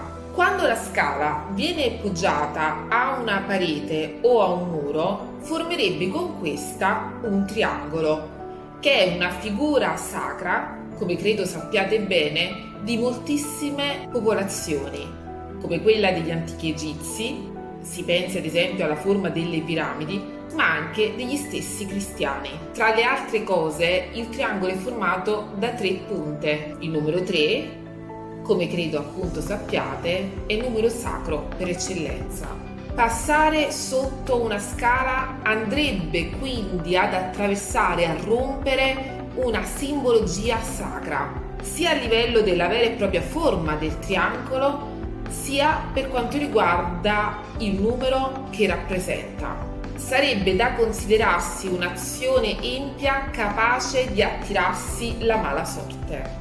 Per quanto riguarda invece la spiegazione profana, questa sarebbe datata al Medioevo, quando per assaltare i castelli i soldati poggiavano delle scale sui muri di protezione a fine di raggiungerne la cima. I soldati avversari che dovevano difendere i castelli lanciavano di tutto sui nemici, pur di farli cadere dalle scale, pietre, olio bollente e così via. Col passare del tempo, questo che era visto come un pericolo tipico di un campo di battaglia e quindi collegato alla guerra, si è esteso ed è stato considerato un pericolo in generale, cioè passare sotto una scala era pericoloso per la propria incolumità, anche al di fuori dei veri e propri eventi bellici. Spero che questo video vi sia piaciuto e che in generale questo ciclo di video sulla superstizione non vi annoi. Lasciate un commento per dirmi cosa ne pensate e se vi è piaciuto appunto lasciate un mi piace o iscrivetevi al canale. Io intanto vi saluto e vi aspetto nel prossimo video. Ciao! Diceva, diceva Benedetto Croce che la superstizione è qualcosa che non esiste ma della cui non esistenza bisogna tenere conto. Siete sempre sulle magiche, magiche, magiche onde di Radio Libertà. Questo è sempre Zoom, il drive time in mezzo ai fatti. Antonino Danna al microfono con voi. Questa era Epos a cura di Gabriella Ronza, che ha anche il suo canale, appunto a suo nome, Gabriella Ronza, su YouTube. Adesso noi passiamo alla nostra spiegazione, o meglio, al nostro punto nave della politica italiana, appunto. Sono due i temi che affronteremo con Giovanni Sallusti, validissima e, e valentissima firma di Libero, a proposito della situazione attuale. Primo, l'immigrazione con eh, il discorso di Giorgia Meloni all'ONU e secondo, beh, eh, i Gretini che ieri a Milano veramente hanno fatto uno show che la metà è bastato. Uno show del genere, se me l'avessero raccontato, non ci avrei creduto. State un po' a sentire che cosa ci siamo detti. Vai Giulio Cesare. Allora, stasera torna tra noi Giovanni Sallusti, valente firma, notista politico, attento osservatore della realtà per libero. E, e, Giovanni, allora, qui ci sono due cose, due temi. Uno che è un tema serio, l'altro che è un tema serio ma anche preoccupante perché ammetto che quando ho letto il tuo pezzo stamattina sul libero, eh, cioè ho avuto la classica reazione del genere se me l'avessero raccontato non ci avrei creduto. Siccome chi me lo sta raccontando è un serio professionista, non ho dubbi per eh, cioè non ho dubbi sulla dinamica dei fatti, ma ne parleremo al momento opportuno. Intanto cominciamo con la politica estera. Giorgia Meloni è andata a New York. Voi avete pubblicato il testo integrale dell'intervento della Meloni. E non è una questione di piaggeria. Onestamente io penso che un discorso così poteva stare benissimo in bocca anche a, ad Alcide De Gasperi, perché è un discorso da statista. Mi sembra che la Meloni metta sul tavolo tre temi. Primo tema, la Russia non può sfruttare l'idea della guerra per portare sovversione in Africa e di conseguenza creare problemi in Europa. Secondo tema, l'immigrazione è un problema di tutti, l'Africa è un problema di tutti in nome della nazione e della ragione. Terzo tema, l'ONU va riformato perché così com'è non va. E tutto questo si coniuga con il sondaggio, i dati dei sondaggi di Nostra Signora dei sondaggi Alessandra Ghisleri, pubblicati stamattina dalla stampa, che vedono gli elettori di centrodestra con percentuali quasi bulgare insoddisfatti dell'atteggiamento del governo in tema di immigrazione. Insomma, mi pare che pizzeria a parte eh, stile un'italiana a New York, ma mi pare che la Meloni comunque abbia calato, abbia mh, alzato la voce in una sede più che prestigiosa e non credo che sia stato il classico discorso cappello in mano eh, di una certa Italietta che mi sembra superata nella sua visione. Tu che ne pensi? Anzitutto buonasera a tutti, grazie come sempre dell'invito. Eh, hai messo giustamente tantissima carne al fuoco, ma perché nella cronaca c'è tantissima carne al fuoco. Cioè io sono anzitutto d'accordo con te sul fatto è oggettivamente un discorso da statista, poi uno può concordare o no nel merito, ma eh, la forma, i modi, la scelta dei temi del discorso è chiaramente un discorso da statista. Noi come giustamente hai ricordato nelle nostre interlocuzioni quando reputiamo ci siano sbavature o eh, arresti insoddisfacenti dell'azione di governo lo diciamo, con altrettanta onestà intellettuale dobbiamo, eh, dobbiamo proprio rendicontare una notizia, perché è raro che un eh, premier italiano eh, eh, faccia un discorso di quel tipo all'ONU. Abbiamo visto scene, come hai detto tu, a cappello in mano, addirittura diciamo da Totò e Peppino, Peppino non è a caso utilizzato Ecco. come nome. Eh, eh, Giuseppino. esatto, esatto. O anche banalmente discorsi che tiravano a campare meramente di rito, no? quasi di ringraziamento che l'Italia fosse in quel consesso. No, la Meloni ha proprio sviscerato un'agenda.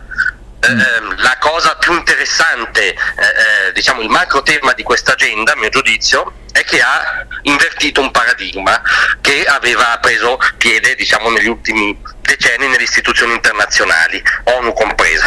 Cioè, eh, eh, finora, secondo me, le istituzioni internazionali eh, eh, vedevano solo il fenomeno fisiologico dei flussi migratori, cioè del fatto che l'umanità si muove, si sposta, e ci siano delle migrazioni di popoli e di continenti. Questo è un fenomeno fisiologico, nessuno pensa che non lo sia, per carità ci sarà qualche estremista di destra vero però, non gli estremisti di destra secondo il mainstream che, che sarebbero quelli al governo, ma qualche estremista di destra vero che pensa che questa cosa mh, sia sbagliata, ma avviene da sempre. Ben diverso però è il fenomeno patologico del traffico di esseri umani, della mercificazione del corpo delle persone, della vita spesso purtroppo, eh, che invece è un fenomeno assolutamente patologico della contemporaneità e, e- e che la Meloni ha mostrato in tutta la sua chiarezza essere ormai predominante in alcuni snodi del mondo, mediterraneo in primis. Quindi un discorso coraggioso da questo punto di vista. Ehm, come coraggiosa la presa di posizione sulla Russia sicuramente. Io diciamo sono fiero che il mio governo in sede ONU sia stato così chiaro sull'inaccettabilità della guerra di aggressione a uno Stato sovrano nel cuore dell'Europa. Mi sembra un altro punto, insomma diciamo che come credibilità agli occhi del consesso internazionale e anche degli Stati Uniti, il principale alleato, vale più del fatto che poi andate in pizzeria, no?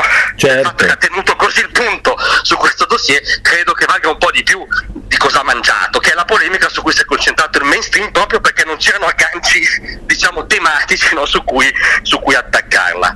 Eh, ultima cosa per non tediare, sicuramente è una cosa coraggiosa, addirittura epocale, la proposta di riforma ehm, del Consiglio di sicurezza dell'ONU, che giustamente ha detto la Meloni ha cristallizzato l'esito di una guerra, per fortuna tra l'altro andata in quel modo, cioè per fortuna vinta dagli alleati, eh, eh, ma che risale a ma ormai 80 anni fa però. Eh, e quindi non deve essere un tabù una riforma virtuosa, anzi una riforma virtuosa per esempio immagino toglierebbe alla Russia il potere abnorme che in questo momento ha ancora nelle istituzioni internazionali. Esattamente, anche perché dobbiamo decidere quali devono essere i criteri per essere considerati una superpotenza. Secondo me un paese che ha un quarto del PIL dell'Italia, mh, che negli indici di sviluppo internazionali non mi pare sia ai primi posti, ma semplicemente ha un arsenale di 6.000 supposte atomiche, allora in virtù del fatto che io sono più grosso, il pallone è mio e decido io, e il giocattolo è mio e te lo rubo. E mi sembra che le cose siano cambiate. Eh, Reagan la definiva un Burundi con le armi nucleari ed esattamente questo è, un Burundi con le armi nucleari. Appunto. Appunto, tra l'altro un Burundi che si vanta eh, di aver risolto la crisi nel Nagorno-Karabakh eh, sfregiando ancora una volta gli armeni.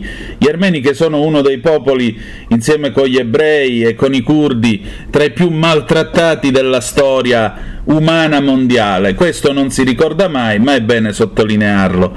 Eh, senti una cosa Giovanni, ma in tutto questo però eh, resta il tema dell'immigrazione. Ora, stamattina appunto eh, i sondaggi dicono che malgrado, eh, precisiamo una cosa, è molto facile fare i titoli e dire che Fratelli d'Italia è in calo, che la Lega sta crescendo, che gli elettori non sono soddisfatti, poi però uno guarda le intenzioni di voto e trova centrodestra 45%, centrosinistra 27%. Al mio paese, ma credo pure al tuo, sono 18 punti di stacco o mi sbaglio? Sì, diciamo che usando la, la, matematica euclidea o comunque che mi risulta in vigore in questo momento eh, è un distacco rile- molto rilevante. Eh. Eh, dopodiché si sommano, c'è una cosa fisiologica, cioè il fatto che eh, tendenzialmente la luna di miele tra un governo anche molto votato eh, e gli italiani, cioè la luna di miele è quel lasso di tempo in cui, detto male, perdoni tutto, giustamente perché eh, eh se il governo si è appena insediato sull'onda di un umore favorevole, questa cosa sta fisiologicamente calando perché dopo un anno è più o meno il termine no, di scadenza di questo periodo virtuoso. Eh, quindi questo è fisiologico ed è fisiologico che ci sia una delusione sul tema immigrazione perché i, i risultati concreti non si sono ancora visti anche se i cambi, prima parlavamo di cambio di paradigma, cioè nessun premier aveva mai portato comunque Ursula von der Leyen a Lampedusa facendo appena degli impegni stringenti. Poi noi marcheremo Ursula von der Leyen, siamo, possiamo essere scettici sul fatto che li mantenga tutti, però insomma delle differenze si sono viste, la delusione su quel tema è ancora legittima, però il dato politicamente saliente è quello che dici tu. Questa delusione eh, eh non, ehm, non, a, eh, non diventa consenso per l'attuale opposizione e questa secondo me è la notizia veramente politica che capisco la stampa non, si, non abbia interesse a dare, eh, eh, ma eh, fisiologia vorrebbe che finisce la luna di miele, sto deludendo su alcuni temi legittimamente o meno, l'opposizione incassa. L'opposizione non incassa perché? Perché secondo me in questo momento un'opposizione credibile non esiste. Cioè quando la segretaria del partito mm, diciamo erede del PC, io non ho nulla a che fare con la cultura del PC, ovviamente eh, sarei stato un avversario fiero e totale del PC, però insomma era un partito serio, no? Quando sì. la segretaria erede di quella storia rincorre sui temi costantemente eh, Peppino Conte, per stare al nome di prima, è, è evidente che non c'è un'opposizione credibile. Quella mi sembra la vera notizia dei numeri che hai dato tu. Certamente. Senti, eh, un'ultima cosa. Il tema dell'immigrazione continua e in particolare nel continuare eh, gli, aumentano gli arrivi, si parla di soldi che non sono stati dati alla Tunisia, quindi si può intendere anche questo aumento degli arrivi come una sorta di messaggio politico, mandateci i soldi e rispettate gli accordi il prima possibile. Eh, si parla anche di costruire questi nuovi CPR e eh, diciamo così che il trattenimento fino a 18 mesi nel CPR. La tua radio è ascoltabile anche con la televisione in digitale. Sul telecomando della televisione digitale o del tuo ricevitore digitale puoi scegliere se vedere la TV o ascoltare la radio. Risintonizza i canali radio e troverai anche Radio Libertà, canale 252. Tra l'altro c'è chi dice, vabbè, tanto alla prima occasione possibile qualche giudice adirà alla Corte Costituzionale, si dirà che è incostituzionale e quindi anche queste norme verranno cassate. Dice, sono pre- provvedimenti presi sull'onda dell'emozione. Ma allora com'è che la gestiamo questa, questa ondata? Beh, anzitutto questo che hai citato tu è un riflesso anche molto antipatico eh, di quello che possiamo chiamare con il parolone di moda deep state, cioè si conta sul fatto che delle decisioni del governo, tipo i 18 mesi che citavi tu, tu poi si incaglieranno sulla burocrazia di Stato, su organismi nobilissimi, ma non elettivi che spesso agiscono da freno, eh, su un clima sfavorevole appunto nel cosiddetto deep state al centro-destra, beh insomma questa non è una dinamica sanissima per la democrazia, no.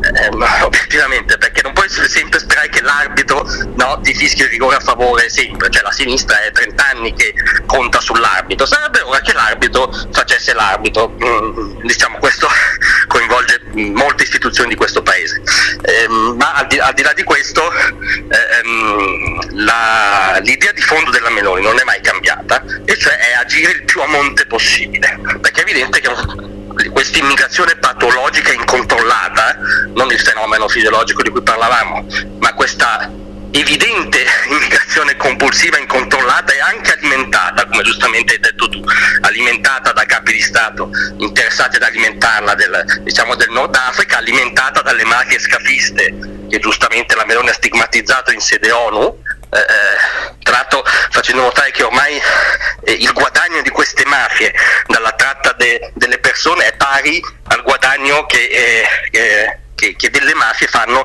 col traffico di stupefacenti, no? cioè non è una cosa accettabile in quel consesso, no? visti i principi che guidano quel consesso. E, ehm, e quindi bisogna agire il più, il più a monte possibile. Questo ha prodotto per carità in campagna elettorale una semplificazione comunicativa che era blocco navale. Sì.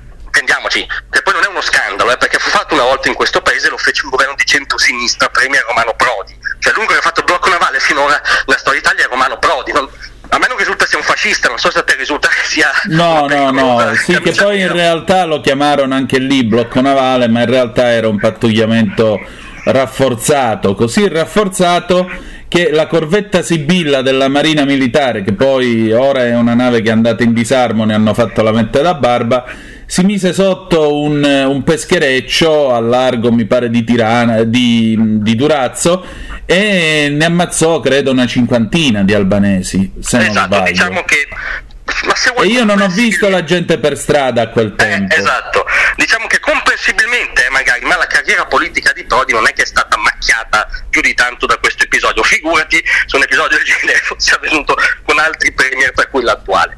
Quindi eh, eh, cioè, quella è una semplificazione, ma per esempio il modello Australia eh, eh, che viene citato eh, anche diciamo, dalla fonti di governo in area centrodestra, già un modello molto interessante, anche la- l'Australia non mi risulta anche essersi un paese fascista, no? anzi No, mi viene difficile immaginarlo. Esatto.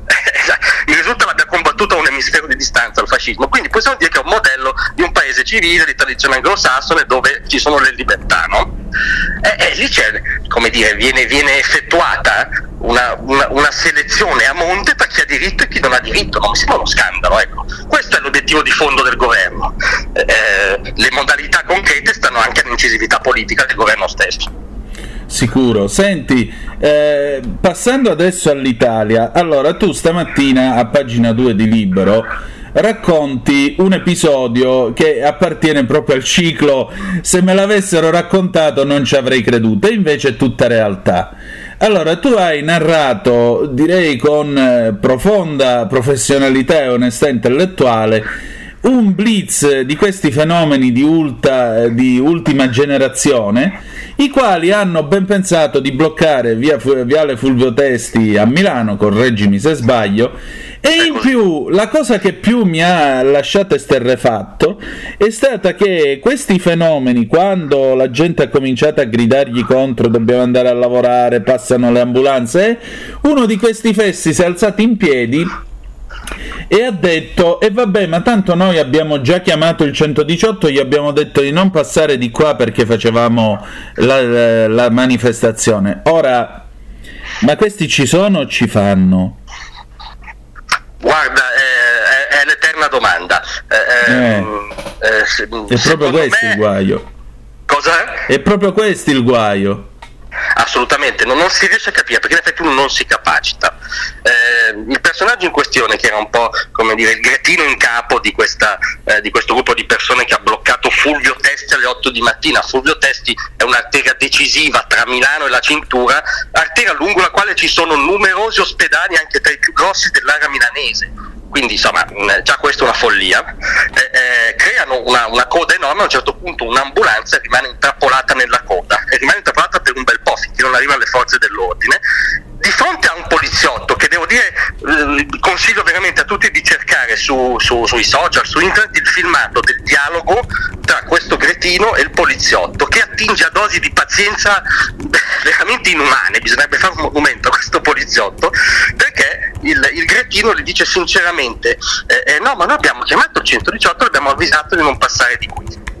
Cioè questo pensava di essere in diritto di stabilire i tracciati dei mezzi di soccorso medici eh, di Milano eh, sottintendendo che la loro protesta per il fatto che la terra collasserà tra mezz'ora vale di più della vita umana certo nel senso de- de- de- dei tempi di intervento che spesso sono decisivi, no? Quando qualcuno sta male. Eh, specie nel caso di un infarto, per esempio.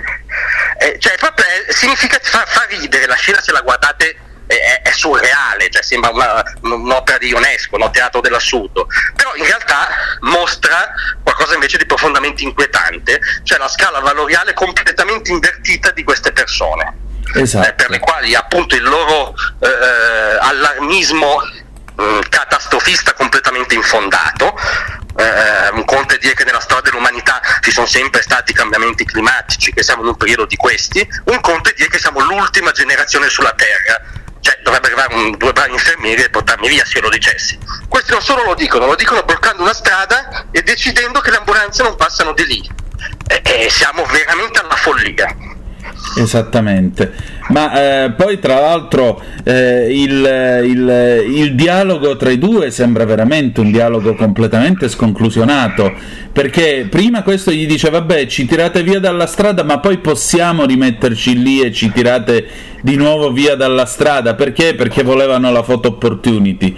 Oppure quando questo gli dice, quando il, il poliziotto giustamente gli dice eh, bisogna rispettare la legge, ci sono le regole non le dovete infrangere, questa è una violenza privata, no, noi siamo liberi di scegliere. Ma questi vivono tra noi o sono calati dal mondo dei fagiani, da Marte? Da dove cavolo arriva sta gente? Guarda, sembra un film di Nanni Moretti, ma Sì. nel suo periodo più surreale, diciamo. Cioè un periodo che già lo stesso Nanni Moretti ha superato, no? Sì. Sembrano davvero la parodia dei loro genitori, spesso genitori fisici, o comunque progenitori ideali sessantottini, no? Sì. Nel senso che ormai è, è esplicitato che la contestazione è un, cazze- è un cazzeggio, Pasolini avrebbe detto da figli di papà, non a caso Pasolini opponeva i figli di papà borghesi che avevano tempo di cazzeggiare con la contestazione ai poliziotti che per due lire dovevano anche beccarsi i sassi dei figli di papà. Ora, quello era un momento, diciamo, tragico, comunque drammatico del paese. Questa contrapposizione, diciamo, virata in commedia, se non in farsa, eh, vale tutt'oggi. Se tu guardi quel dialogo, se- sembra che ci sia una persona normale eh, e, come hai detto tu, un alieno o uno che ha molto tempo libero, forse troppo tempo libero. Sì, decisamente anche troppo. Senti, ma non sarebbe il caso di portarli in carcere quando fanno ste cose? Fargli fare almeno un mesetto dietro le sbarre, così lo capiscono che la gente ha bisogno di andare a lavorare, c'è gente che magari sta lottando per la propria vita e non deve morire lì per strada per le loro assurde teorie sul, sul mondo che si sta squagliando e sta bollendo? Beh, guarda, se, ed è vero, siccome ha detto giustamente il poliziotto si stava commettendo un reato, mi sembra una soluzione abbastanza naturale che eh, eh, dire, uno risponda di questo reato, anche eventualmente come dire, eh, accomodandosi in cella per un lasso di tempo magari sufficiente a farlo tornare da Marte sulla Terra. Non mi sembra fatto uno scandalo, lo scandalo sono le, le- vite infastidite, se non messe in pericolo in questo caso, dei cittadini, perché in questo caso sono state tecnicamente messe in pericolo, quindi c'è stato un salto di qualità nella follia, ma anche il lavoro ostacolato. Se poi si guarda il video quello lungo, non solo il dialogo col poliziotto, è pieno di persone che dicono ma io mi sono svegliato alle 6 di mattina, posso anche essere d'accordo con voi su alcune cose, ma perché? Perché mi state impedendo di lavorare, di portare a casa il pane ai miei figli? Eh? Sono domande che uno non si sognerebbe mai di fare, invece di fronte a questi soggetti le devi fare. E- e- e diciamo che ci vuole una grande battaglia controculturale, no? Perché la cultura dominante ci fa passare questi soggetti come invece persone non solo che sostengono idee eh, eh, normali, ma che Come degli eroi. Come degli eroi. Eh, Cioè, io addirittura quando è esploso il fenomeno Greta ho sentito gente parlare di un nuovo 68. Te lo dico come si dice sempre a Bergamo Alta: centomiglia rassi inui un nuovo 68. Che sia lontano da noi cento miglia un nuovo 68. ma assolutamente, tra l'altro sarebbe appunto come diceva il vecchio Carlo Marx, no? le cose si presentano due volte, la seconda sotto forma di farsa, sarebbe un 68 sotto forma di farsa, ma quindi ancora più pericoloso eh, da un certo punto di vista, perché proprio questi gruppi non hanno una percezione della realtà in cui viviamo noi, Sì. non a caso soffrono di ecoansia, cioè di ecoansia può soffrire solo qualcuno che non ha una percezione della realtà che lo circonda, no? se no magari avrebbe altri assilli, ma non l'ecoansia. Esattamente. Sai qual è la cosa che ci salva ancora? Che questi qui, a differenza di quegli altri degli anni 70, non sanno maneggiare le pistole, si limitano solo a dire cazzate. Mi pare una sintesi perfetta. Mi Eh. pare una sintesi perfetta. Diciamo che il brigatismo è una roba tragica ma seria, questi sono una roba tragicomica. Esatto. Grazie Giovanni. Grazie a voi davvero. E rieccoci di nuovo sulle magiche, magiche, magiche onde di Radio Libertà, sempre Zoom, il drive time in mezzo ai fatti, un, eh, un Giovanni Sallusti come sempre in grande spolvero, molto attento, molto preciso e puntuale sulla realtà. Io veramente mh, a leggere certe cose mi viene la depressione perché eh, come si può fermare un'arteria vitale del traffico meneghino quale appunto Viale Fulvio Testi, per chi è di Milano, una delle vie principali di accesso alla città, e addirittura intavolare discussioni con i poliziotti dicendo beh sì ecco io eh, magari facciamo passare questo però poi dopo ci rimettiamo per terra siamo liberi di scegliere. Cioè qui sono davvero saltate tutte le marcature eh sì, anch'io come Pasolini sto dalla parte dei poliziotti perché i poliziotti sono figli del popolo. Io penso a questi ragazzi che veramente hanno dovuto superare prove, selezioni, concorsi, eh, che si sono addestrati e le vedono di tutti i colori, doversi confrontare con della gente che non si rende minimamente conto di quello che succede attorno a loro, veramente da, da, da, da stare male. No, fermi tutti, fermi tutti.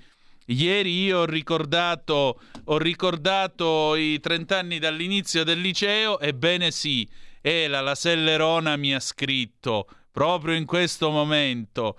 Sono Ela della quarta D, Viviana mi ha girato il link della trasmissione, è stata emozionante. Che Dio ti benedica, io... Vedete che la radio permette anche ste carrambate, io mi sto veramente... Che carrambata, che carrambata veramente stasera. Io sono, sono esterrefatto, allora direi che... Niente, come faccio ad andare avanti io stasera in questo modo? Niente, abbiamo finito per questa sera. Adesso qui Parlamento con Rossano Sasso e che dire di più, dopo ci salutiamo con un bel pezzo di Mina, Se telefonando del 1966. Grazie per essere stati con noi e ci ritroviamo domani alle 17.30 sempre qui sulle magiche, magiche, magiche onde di Radio Libertà con, eh, con Chilometro Zoom e Lorenzo Viviani. E che dire di più, che malgrado tutto, the best is yet to come, il meglio deve ancora venire. Vi ha parlato Antonino Danna, buonasera. Qui Parlamento. Appendino iscritto a parlare l'onorevole Rossano Sasso. Prego.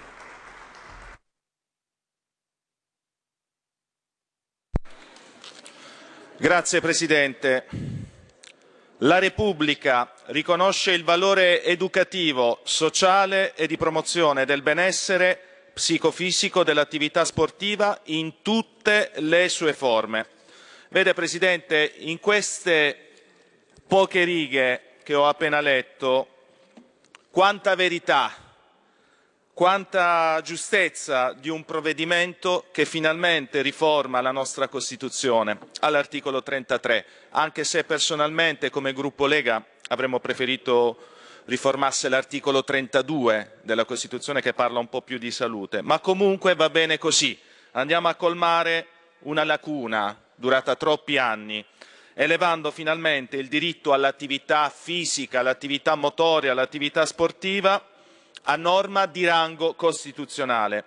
Ma cosa significa tutto questo? Lo dico a qualche collega purista, passatemi il termine, della Costituzione che magari simpaticamente si lamenta che in Costituzione possa entrarci di tutto. Bene, bene, perché obiettivo prioritario è innanzitutto quello di agevolare l'accesso allo sport, sia per il benessere psicofisico che come opportunità di sviluppo sociale. L'attività sportiva è aggregazione, integrazione, veicolo di diffusione di valori e la Repubblica avrebbe dovuto già farlo, ma a maggior ragione da oggi, deve assicurare l'accesso a tutti e in tutte le sue forme, come recita l'inciso finale di questa nostra integrazione. Ciò vuol dire dall'attività sportiva professionistica a quella dilettantistica, senza trascurare quella più importante, Ministro, che è quella amatoriale. Con l'introduzione di questo diritto nella Costituzione, lo Stato si impegna solennemente a intraprendere azioni idonee per sviluppare norme e creare delle condizioni, come hanno rimarcato tutti i colleghi che mi hanno preceduto, che siano effettive per l'accesso all'attività sportiva, per mettere in sicurezza aree del nostro Paese, per mettere in sicurezza i minori a rischio, per sottrarre i nostri figli alla tossicità digitale che purtroppo negli ultimi anni è esplosa. Oggi trattiamo dunque l'ultima lettura della proposta di inserire l'attività sportiva tra i valori tutelati dalla nostra Costituzione.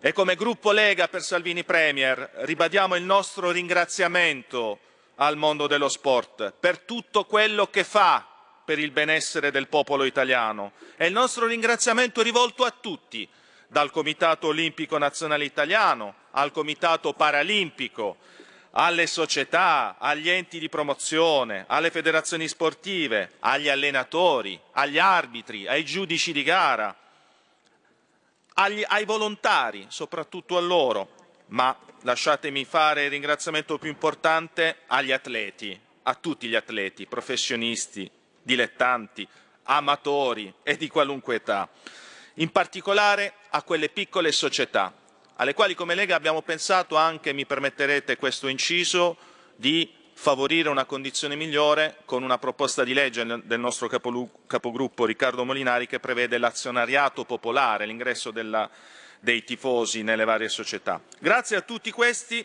lo sport è senza dubbio un elemento caratterizzante della nostra società, presente in ogni famiglia, in ogni casa ed è soprattutto pensando ai più piccoli che abbiamo fortemente voluto come Lega questa legge e il nostro impegno non inizia certo oggi. Ricorderò un emendamento voluto due anni fa dal mio gruppo, del quale mi onoro di appartenere, che reintroduceva l'insegnamento dell'educazione motoria nella scuola primaria ma con degli insegnanti specializzati ed è notizia della settimana scorsa il reclutamento di ulteriori 1740 maestre e maestri di educazione motoria perché fino all'altro giorno a insegnare educazione motoria nelle scuole pubbliche italiane non, c'era personale specializzato. E in un paese, tra l'altro, come il nostro, Ministro, lo sa meglio di me, in cui il tasso di analfabetismo psicomotorio è tra i più elevati in Europa. Lo Stato ha posto rimedio a questo e finalmente appunto, avremo dei laureati in materia specifica. Uh, perché vede Ministro, per, um, ieri abbiamo salutato la grande, la simpaticissima Bebevio, la campionessa Bebevio, plurimedagliata, eh, ma per arrivare a quelle medaglie lei, Bebe Vio ce lo ha detto ieri, e per arrivare a tutte le altre medaglie bisogna partire dal basso, bisogna creare le condizioni affinché tante Bebe Vio, tanti bambini, tanti ragazzi nelle nostre città possano avere appunto questa chance favorevole. Inevitabilmente la Lega voterà sicuramente in modo favorevole a questa proposta di legge perché lo sport è vita, lo sport è stare insieme, rispetto delle regole, lotta alle devianze giovanili, lotta alla noia. Lo sport è anche prevenzione sanitaria e quando viene negato lo sport, Ministro, si compie un atto odioso, un atto aberrante, soprattutto quando riguarda i più piccoli. Non siamo lontani dalla stagione nefasta in cui si è negata l'attività sportiva a bambini, discriminandoli e dividendo in bambini buoni e in bambini cattivi. Ma anche oggi, Ministro, se penso ai tanti ragazzi che al pomeriggio, una volta terminati i compiti, tornano ostaggi di smartphone e di tablet anziché frequentare campi da basket, campi da calcio, palestre e piscine, mi dico e mi chiedo che come padre, ancor prima che come politico, e tutti noi come genitori, colleghe e colleghi, dobbiamo fare certamente qualcosa di più. Mi piace ricordare a questo proposito un'altra legge fortemente voluta dalla Lega, che è quella che è stata approvata pochi minuti fa dai nostri colleghi del Senato e al quale va, dovrebbe andare il ringraziamento dell'Aula perché abbiamo reintrodotto, Ministro, anche grazie a lei, i giochi della gioventù e con essi la promozione dell'attività sportiva nella scuola. Nelle... Qui Parlamento. Avete ascoltato Zoom, il drive time in mezzo ai fatti.